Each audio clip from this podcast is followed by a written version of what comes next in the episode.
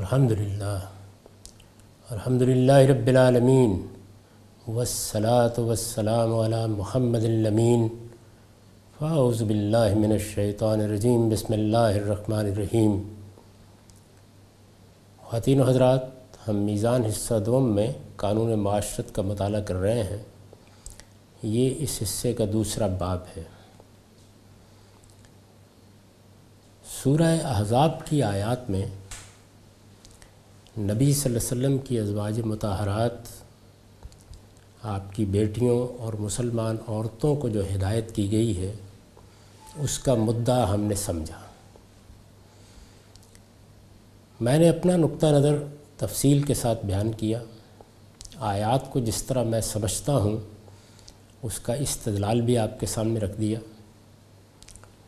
اور یہ بات واضح کرنے کی کوشش کی کہ اس آیت کے الفاظ سے اور اس کے سیاق و سباق سے وہ بات نہیں نکلتی جو بالعموم اس سے سمجھی گئی ہے اور جسے ہمارے بعض جلیل القدر اہل علم نے سمجھا ہے۔ چنانچہ میں نے اس کے بارے میں لکھا ہے کہ ان آیتوں میں ان یورفنا فلا یوزین کے الفاظ اور ان کے سیاق و سباق سے واضح ہے۔ دونوں باتوں کو ذہن میں رکھیے۔ ان یورفنا فلا یوزین کے الفاظ ایک بات، اور ان کے سیاق و سباق سے واضح ہے کہ یہ پردے کا کوئی حکم نہ تھا۔ یعنی میں یہ کہہ رہا ہوں کہ یہ جس طرح کہ عام طور پر سمجھا گیا ہے، سرے سے پردے کا کوئی حکم ہی نہیں ہے، بلکہ مسلمان عورتوں کے لیے الگ شناخت قائم کر دینے کی ایک وقتی تدبیر تھی جو اوباشوں اور تہمت تراشنے والوں کے شر سے مسلمان عورتوں کو محفوظ رکھنے کے لیے اختیار کی گئی۔ یعنی ایک خاص صورتحال مدینے میں درپیش ہو گئی، ازواج مطہرات کو بھی، نبی صلی اللہ علیہ وسلم کے گھرانے کو بھی، اور مسلمان خواتین کو بھی۔ اس خاص صورتحال سے نکلنے کے لیے، اس میں محفوظ رہنے کے لیے کیا تدبیر اختیار کی جائے، قرآن مجید نے یہ وہ تدبیر بتائی ہے، نہ کہ پردے کا کوئی حکم دیا ہے۔ رسول اللہ صلی اللہ علیہ وسلم نے بھی اسی نوعیت کی بعض مصلحتوں کے پیش نظر عورتوں کو تنہا لمبا سفر کرنے اور راستوں میں مردوں کے ہجوم کا حصہ بن کر چلنے سے منع فرمایا۔ یعنی اس وقت کے تمدن میں راستے جس طرح کے تھے، شب و روز میں عورتیں جیسے باہر نکلنے کے لیے ان راستوں سے گزرتی تھیں، صبح کے وقت، رات کے وقت ان میں اس طرح کی روشنی بھی نہیں ہوتی تھی، وہ ذرائع آمد و رفت بھی نہیں تھے، تو اس میں آپ نے کچھ آداب ان کو سکھائے۔ اسی طریقے سے اس زمانے کے سفروں کا حال تھا۔ قافلے راتوں کو ٹھہرتے تھے، دنوں میں سفر طے ہوتا تھا، عورت کو اکیلے رہنا پڑتا تھا۔ آج کے سفر تبدیل ہو گئے، ان کی نوعیت تبدیل ہو گئی، تو جس طرح اس وقت کی صورتحال میں عورتوں کی عزت اور ان کی عصمت کی حفاظت کے لیے بعض تدابیر بتائی گئیں یا بعض ہدایات دی گئیں، یہ بھی اسی نوعیت کی ایک ہدایت ہے۔ لہٰذا مسلمان خواتین کو اگر اب بھی اس طرح کی صورتحال کسی جگہ درپیش ہو تو انہیں ایسی کوئی تدبیر دوسری عورتوں سے اپنا امتیاز قائم کرنے اور اپنی حفاظت کے لیے اختیار کر لینی چاہیے۔ یعنی اگر اس طرح کی کوئی صورتحال پیش ہو جائے کہ جہاں دوسری عورتوں سے اختلاط کا بہانہ بنا کر انہیں تنگ کرنے کے راستے تلاش کیے جا رہے ہوں، اور یہ ضروری ہو جائے کہ وہ اپنی الگ شناخت کا اظہار کریں، تو اپنی حفاظت کے لیے وہ کوئی تدبیر اختیار کر سکتی ہیں۔ اس طرح کی تدابیر میں اس سے پہلے بھی عرض کر چکا ہوں کہ کسی بھی ہنگامی حالت میں اختیار کرنا ہوتی ہیں۔ یعنی شہر میں امن ہوتا ہے، حالات سازگار ہوتے ہیں، راستے محفوظ ہوتے ہیں، تو ہم اطمینان سے بعض اوقات اس تعبیر کے مطابق جو ایک حدیث میں اختیار کی گئی ہے، سونا اچھالتے ہوئے چلتے ہیں۔ لیکن اگر وہ صورت پیدا ہو جائے جو مثال کے طور پر اس وقت ہمارے ملک میں پیدا ہوئی ہے، تو اس میں پھر بہت سی ایسی تدابیر بچوں کو بھی بتانی پڑتی ہیں، بچیوں کو بھی بتانی پڑتی ہیں کہ جن سے وہ اپنی حفاظت کر سکیں۔ اگر یہ معلوم ہو کہ ہر موڑ کے اوپر کوئی آدمی موبائل چھیننے کے لیے کھڑا ہوگا، کوئی اغوا کرنے کے لیے کھڑا ہوگا، تو پھر ظاہر ہے کہ تدابیر کی نوعیت بالکل اور ہو جائے گی۔ تو میں یہ فرق سمجھا رہا ہوں کہ رسالت میں آپ صلی اللہ علیہ وسلم کے زمانے میں جب کہ قرآن نازل ہو رہا تھا تو قرآن میں دونوں طرح کے امور زیر بحث آئے ہیں، یعنی خدا کی ابدی شریعت بھی بیان ہوئی ہے اور اس وقت کی صورتحال کے لحاظ سے بھی ہدایات دی گئی ہیں۔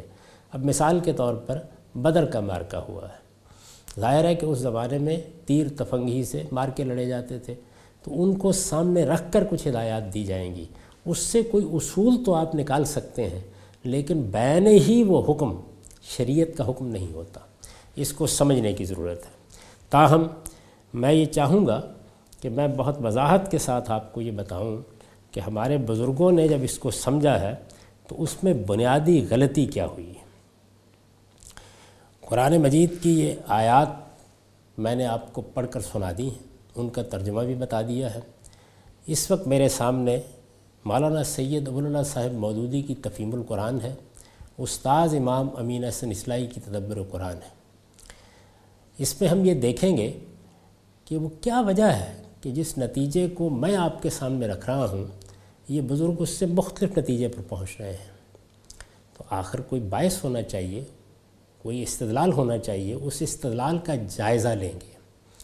اس سے یہ بات بھی واضح ہو جائے گی کہ قرآن مجید کا معاملہ کیا ہے، یعنی بڑے سے بڑا عالم، بڑے سے بڑا محقق بھی اگر اپنے ذہن میں کوئی بات رکھ کے چلا جائے گا تو اس کا شدید اندیشہ ہے کہ قرآن مجید جو کچھ کہنا چاہتا ہے وہ اس تک نہیں پہنچ سکے گا۔ ذہن کو ہر حال میں خالی کرنا ہے اور لفظ کو پکڑ کر چلنا ہے۔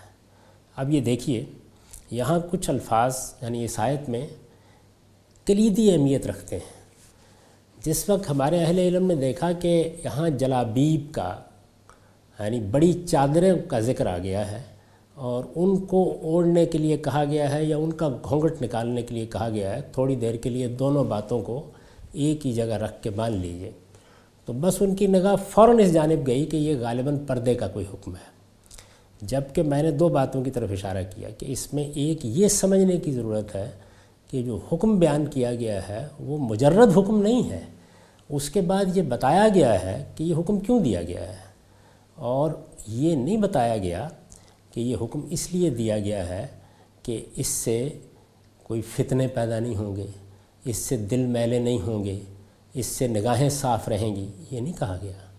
یہ کہا گیا آئیں یورفنا فلا یوزین، وہ پہچان لی جائیں کہ اس کے نتیجے میں انہیں لوگ اذیت نہ دیں، انہیں اذیت نہ دی جا سکے۔ اب پہچان لی جائیں سے کیا مراد ہے، اذیت دینے سے یہاں کیا مراد ہے، یہ سب باتیں بہت دقت نظر کے ساتھ سمجھنے کی ہیں۔ اسی طرح جب یہ کہا گیا کہ یدنینہ علیہن من جلابیبہن، تو اس سے کیا مراد ہے، اس لیے کہ عربیت کی روح سے اس کے دو ترجمے ہو سکتے ہیں۔ ایک ترجمہ یہ ہو سکتا ہے کہ وہ چادر تو اوڑھے ہوئے ہیں، یعنی ایک بڑی چادر تو بالعموم وہ اوڑھ کر ہی باہر نکلتی ہیں، لیکن آیت میں جو حکم دیا گیا ہے وہ چادر اوڑھنے کا نہیں، چادر کا پلو اپنے اوپر لٹکا لینے کا ہے۔ ایک مدعا یہ ہوگا، اور دوسرا یہ ہوگا کہ نہیں، خواتین باہر جاتی تھیں تو ایسا بھی ہوتا تھا کہ بڑی چادر لے کے جائیں، ایسا بھی ہوتا تھا کہ نہ لے کے جائیں، لیکن قرآن مجید نے یہ حکم دیا کہ اب جب وہ ضرورتوں کے لیے باہر نکلیں تو ایک بڑی چادر اپنے اوپر لازماً لے لیں، یعنی یہ دو الگ الگ باتیں ہیں۔ پہلی صورت میں جو چادر اوڑی ہوئی ہے اس کا پلو چہرے پر لٹکا کر گھونگھٹ نکالنے کا حکم ہوگا، اور دوسری صورت میں جو چادریں گھر میں پڑی ہوئی ہیں ان کو لازماً اوڑھ کر نکلنے کا حکم ہوگا، یعنی اس میں پھر گھونگھٹ لٹکانے یا چہرہ چھپانے کا کوئی حکم نہیں ہوگا۔ یہ دو ترجمے ممکن ہیں۔ میں اس سے پہلے بھی کئی مرتبہ عرض کر چکا ہوں کہ جس وقت ہم قرآن مجید کا مطالعہ کرتے ہیں، کسی بھی کتاب کا مطالعہ کرتے ہیں یا کسی کلام کا مدعا سمجھنا چاہتے ہیں، تو پہلی چیز کیا ہوتا ہے، لفظ، اس کا حق ادا کر دیا جائے، یعنی لفظ کو آسان نہ لیا جائے، یہ دیکھا جائے کہ وہ اپنے معروف معنی میں استعمال ہوا ہے، کس طرح استعمال ہوا ہے۔ دوسرے کیا ہے، جملے کی تالیف، وہ ممکن ہے کہ دو احتمال پیدا کر دے، ممکن ہے تین احتمالات پیدا کر دے، تو اب یہ تو نہیں ہو سکتا کہ ہم یہ کہیں کہ متکلم کا منشا دونوں ہی باتیں ہیں، یہ نہیں ہو سکتا۔ یعنی یا متکلم یہ کہہ رہا ہے کہ چادر اوڑھی ہوئی ہے اس کا گھونگھٹ نکال لو، اور یا یہ کہہ رہا ہے کہ تم چادر اوڑھ بھی لیتی ہو نہیں بھی اوڑھ لیتی ہو لیکن اب لازماً اوڑھ کے باہر نکلو. تو یہ دو الگ الگ باتیں ہیں، ان میں ترجیح دینی ہوگی، اس کے قرائن کلام کے اندر ہونی چاہیے. پھر اس کے بعد سیاق و سباق ہے، یعنی ایک بات کس کانٹیکسٹ میں کہی گئی ہے اس سے لفظ بولتے ہیں، یعنی ان کا جو ابہام یا ان کا اجمال ہے وہ ختم ہونا شروع ہو جاتا ہے اور یہ واضح ہو جاتا ہے کہ وہ سیاق و سباق اور وہ کانٹیکسٹ اب چیزوں کی تعین کر رہا ہے. ان تمام چیزوں کو سامنے رکھیے، انہی میں سے کوئی چیز نظر انداز ہوتی ہے، یعنی یا لفظ کے بانی کے معاملے میں سہل انگاری ہو جاتی ہے، یا تالیف کے معاملے میں دوسرے احتمال کو ہم نے دقت نظر سے دیکھا نہیں ہوتا، اور یا یہ ہوتا ہے کہ سیاق و سباق کو نظر انداز کر دیا جاتا ہے. چنانچہ اب یہ دیکھیے، لفظ آیا نا آئیں یورفنا، وہ پہچان لی جائیں. اس پر مولانا سید اللہ صاحب مودودی لکھتے ہیں، پہچان لی جائیں سے مراد یہ ہے کہ ان کو اس سادہ اور حیادار لباس میں دیکھ کر ہر دیکھنے والا جان لے کہ وہ شریف اور باعثمت عورتیں ہیں، آوارہ اور کھلاڑی نہیں ہیں کہ کوئی بد کردار انسان ان سے اپنے دل کی تمنا پوری کرنے کی امید کر سکے. یعنی یہ جو کہا تھا پہچان لی جائیں، کس پہلو سے پہچان لی جائیں، اس کو مولانا سید ابوالعلا صاحب مودودی نے اور بعض دوسرے اہل علم نے اس طرح سمجھا ہے. مولانا امین احسن اصلاحی کے ہاں فہم نسبتاً پریسائز ہے، لیکن اس میں بھی وضو نہیں ہے. جو بات میں واضح کرنا چاہتا ہوں وہ یہ ہے کہ قرآن کے الفاظ تو اتنے تھے کہ وہ پہچان لی جائیں، کس پہلو سے پہچان لی جائیں یہ معلوم ہونا چاہیے نا، یعنی یہ واضح ہونا چاہیے. یہاں صورتحال یہ ہے کہ دونوں جلیل القدر مفسرین کے ہاں چادر اوڑھنے کی بات سے یہ تاثر تو قائم ہو گیا ہے کہ یہ پردہ کرانا ہے. اب جب پردہ کرانا ہے تو قرینِ قیاس بات یہی ہوگی، یعنی ظاہر ہے کہ اگر یہ بات مان لی جائے تو پھر قرینِ قیاس بات یہی ہے. اس کا مدعا کیا ہوگا؟ اس کا مدعا یہ ہوگا کہ جس وقت عام طور پر بچیاں یا لڑکیاں یا عورتیں باہر نکلتی ہیں تو وہاں اوباش بھی ہو سکتے ہیں، ایسے لوگ بھی ہو سکتے ہیں کہ جو جنسی ہیجان میں عورتوں کا پیچھا کر رہے ہوں. ہم بھی دیکھتے ہیں بعض اوقات اس طرح کے گنڈے اور بدمعاش سڑکوں پر کھڑے ہوتے ہیں، فٹ پاتھ پر کھڑے ہوتے ہیں، جہاں پہ بسوں میں بچیاں سوار ہوتی ہیں وہاں کھڑے ہوتے ہیں، کالجوں یا اسکولوں کے باہر کھڑے ہوتے ہیں، راستوں میں بھی چلتے ہوئے طاقت کرنے کے لیے تیار ہوتے ہیں. یہ اوباش لوگ ہیں، یعنی وہ اوباش جو دنیا میں ہر جگہ تھوڑے یا کم پائے جاتے ہیں. ان سے حفاظت کا معاملہ بھی زیر بحث آتا ہے.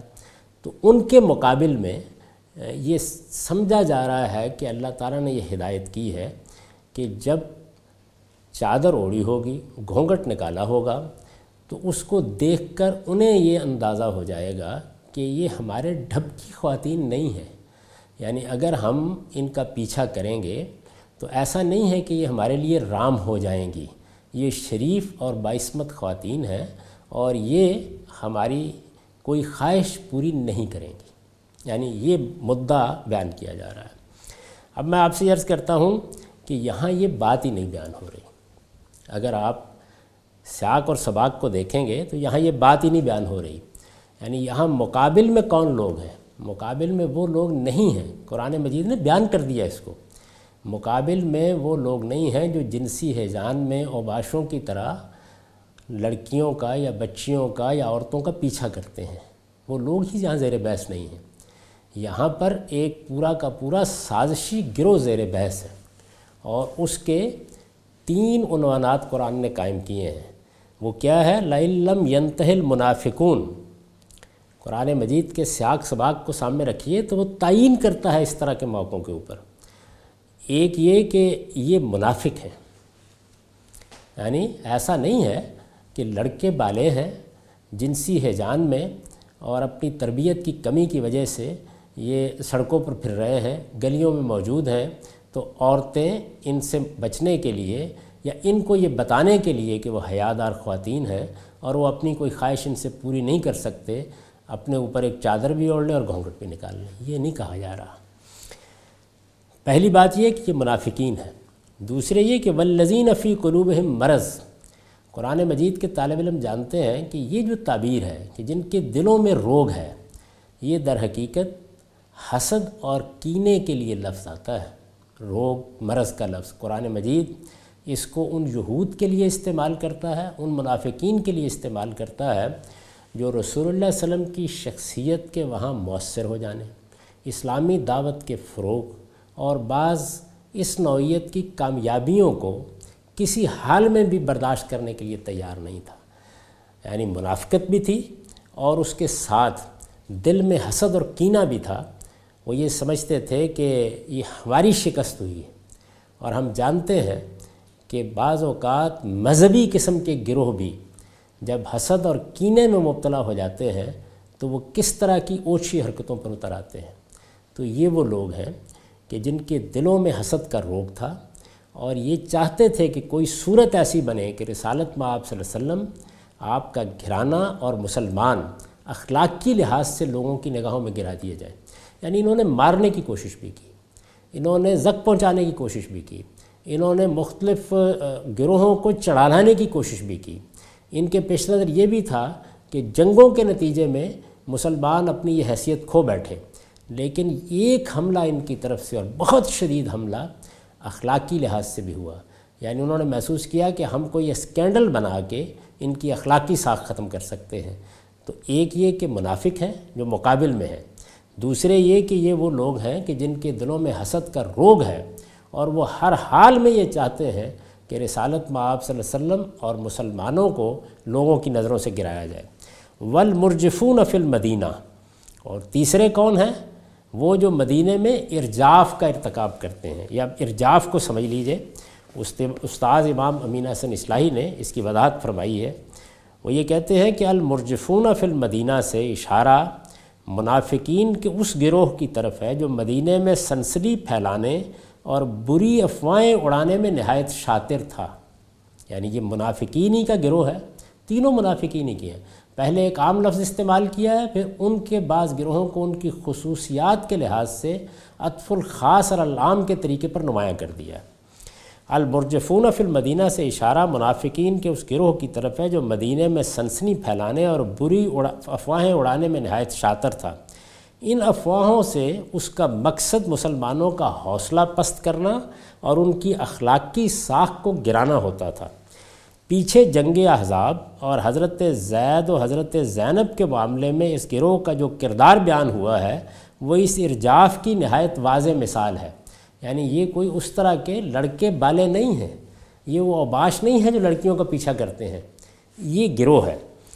لغت میں ارجاف کے معنی لوگوں کے اندر اضطراب اور بے چینی پھیلانے کے ارادے سے بری اور فتنہ انگیز خبروں کا پروپیگنڈا کرنا ہے۔ اس سے معلوم ہوا کہ ارجاف کے ماہرین صرف اسی دور کی پیداوار نہیں ہیں، بلکہ اس کے بڑے بڑے ائمہ ماضی میں بھی گزر چکے ہیں۔ تو وہ لوگ کہ جو باقاعدہ سازش کے تحت اضطراب انگیز خبریں پھیلاتے، افواہیں اڑاتے اور ایک پروپیگنڈے کے طریقے کے اوپر کسی گروہ کی مقبولیت کا مقابلہ کرتے ہیں یا کسی شخص کی مقبولیت کا مقابلہ کرتے ہیں، یہ کشمکش ہے جس کو قرآن مجید نے ان الفاظ سے یہاں واضح کیا ہے۔ ان لوگوں کے مقابل میں یہ کہا جا رہا ہے کہ مسلمان عورتیں جب گھروں سے نکلیں تو وہ اپنی ایک شناخت قائم کر لیں۔ اب ظاہر ہے کہ یہاں پھر شناخت قائم کرنے کے لیے جو بات کہی گئی ہے اس کا مدعا کیا ہوگا، دونوں کو سامنے رکھ لیجئے۔ میں نے اس کا مدعا یہ بیان کیا ہے کہ وہ اپنی شناخت قائم کر لیں جس سے یہ بات کہنے کی گنجائش نہ رہے کہ ہم نے تو ان کی طرف ہاتھ بڑھایا تھا یا ان کے قریب ہوئے تھے کہ ہم سمجھ رہے تھے یہ ہماری عورتیں ہیں، یعنی ہماری لونڈیاں ہیں یا ہماری عورتیں ہیں۔ جس وقت خواتین باہر نکلتی تھیں، اور میں نے گزارش کی ہے کہ یہ بات روایتوں میں بالکل ٹھیک بیان ہوئی ہے کہ یہ مسئلہ اس وقت پیش آیا ہے جب منہ اندھیرے صبح یا شام کے وقت عورتوں کو نکلنا پڑتا تھا، اور بالخصوص قضائے حاجت کے لیے نکلنا پڑتا تھا۔ اس میں ذرا تھوڑا بستی سے دور بھی جانا ہوتا ہے، اور کوئی ایسی اوٹ بھی تلاش کرنی ہوتی ہے جہاں پر قضائے حاجت کے لیے مناسب جگہ ہو۔ تو یہ ادھر جاتے اور ادھر جا کے اب پیش نظر کیا ہے؟ پیش نظر یہ ہے کہ قریب ہونے کا کوئی موقع ملے. رسول اللہ صلی اللہ علیہ وسلم کے آگے زیر بحث آئے گا، آپ دیکھیں گے قرآن مجید میں آگے ازواج مطہرات سے متعلق جو ہدایات دی گئی ہیں ان سے بالکل واضح ہو جاتا ہے کہ کیا ہو رہا ہے. یعنی ان گروہوں نے یہ طریقہ اختیار کیا ہے کہ کسی طرح رسالت پاک صلی اللہ علیہ وسلم جب گھر میں موجود ہوں یا نہ ہوں اس میں کوئی طاقت کرنے کا موقع مل جائے. یعنی اگر کوئی اقدام کر کے ایسے طریقے سے ہنگامہ کر دیا جائے اور شور مچا دیا جائے کہ جس سے کسی شریف زادی پر تہمت لگ جائے. رسالت مآب صلی اللہ علیہ وسلم کے گھر پر یا آپ کی بیٹیوں پر یا مسلمانوں کی، اور ظاہر ہے کہ اس میں جلیل القدر مسلمان ہی پیش نظر ہیں، ان کی عورتوں پر کوئی تہمت لگ جائے. تو ایک طریقہ ادھر اختیار کر رہے تھے، دوسرا طریقہ جب وہ باہر نکلتی تو اس میں اختیار کر رہے تھے.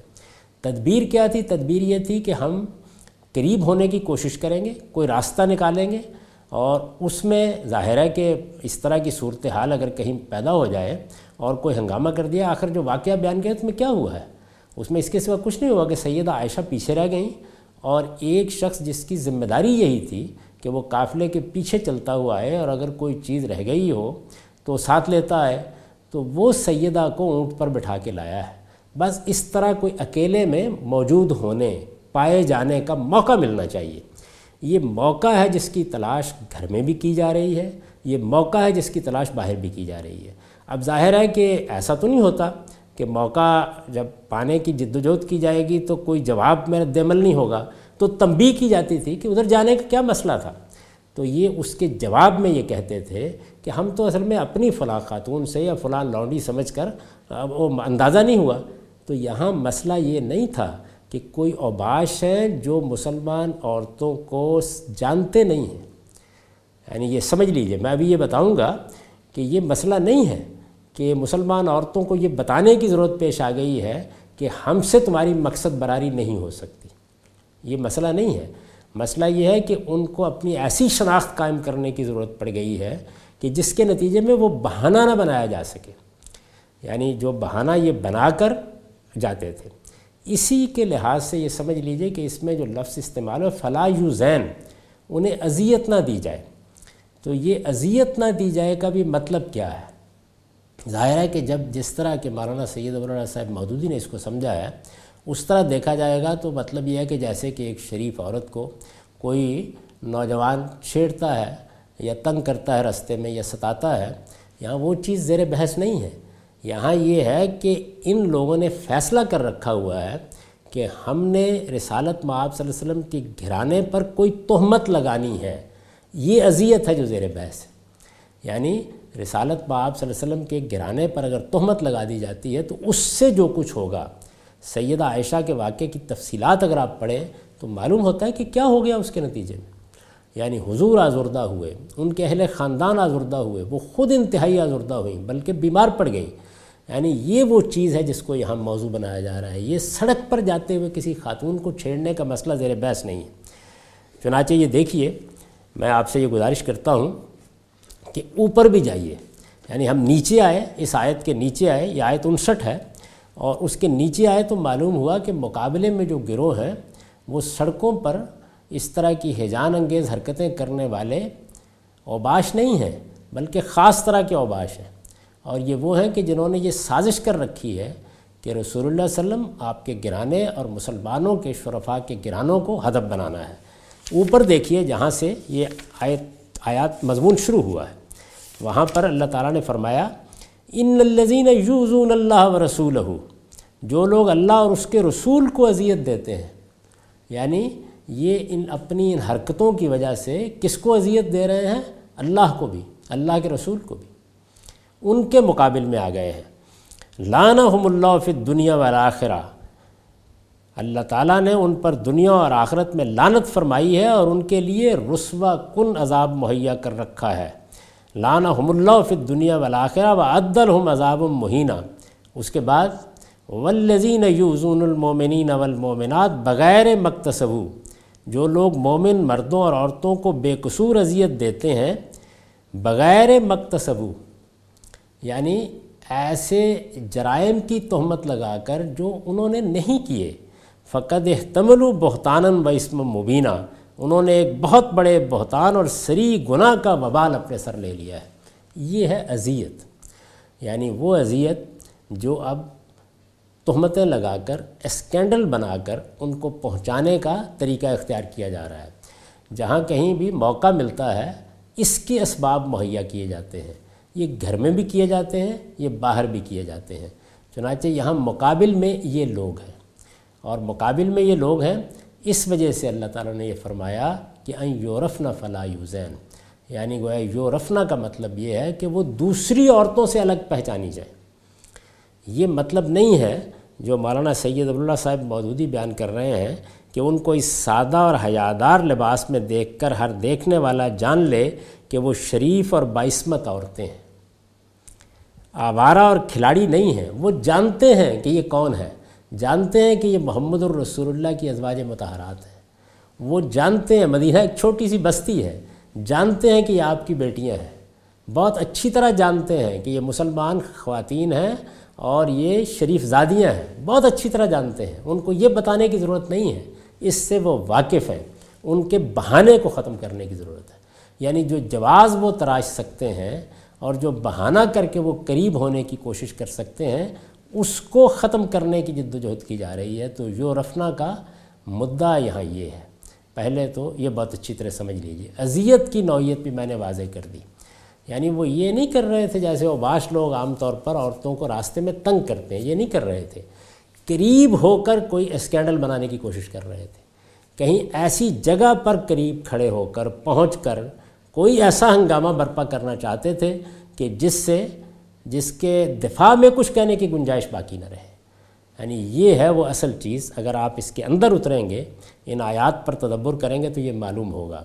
تو ہمارے ان جلیل القدر بزرگوں نے در حقیقت کیا یہ ہے کہ انہوں نے یہاں پر چادر کا لفظ دیکھ کر جو شناخت قائم کرنے کے لیے لینے کا حکم دیا گیا ہے، یہ خیال کر لیا ہے کہ یہ کوئی پردہ کرانے کا حکم ہے. ایسا بالکل نہیں ہے. دوسری بات جو میں عرض کرنا چاہتا ہوں وہ یہ ہے کہ میں نے یہ گزارش کی تھی کہ جب یہ کہا کہ یدنینا علیہن من جلابیبہن، تو اس کے دو مطلب ہو سکتے ہیں. اب اگر آپ اس چیز کو سامنے رکھیں تو یہ بالکل واضح ہو جائے گا کہ کون سا مطلب ہے کہ جس کو ترجیح دینی چاہیے. یعنی یہ بالکل واضح ہو جائے گا کون سا مطلب ہے جس کو ترجیح دینی چاہیے، کون سی تالیف ہے جس کو قبول کرنا چاہیے، اور وہ تالیف کیسے اس پورے مضمون سے مناسبت رکھتی ہے. اور اگر وہ بات مان لی جائے جو عام طور پر سمجھی گئی ہے تو اس سے کیا مسائل خود زبان و بیان کی روح سے پیدا ہو جاتے ہیں. ان پر میں ذرا مزید گفتگو کروں گا، اس کو اگلی نشست کے لیے اٹھا رکھیے. اقول و قولی ھذا واستغفر اللہ لی ولکم ولسائر المسلمین.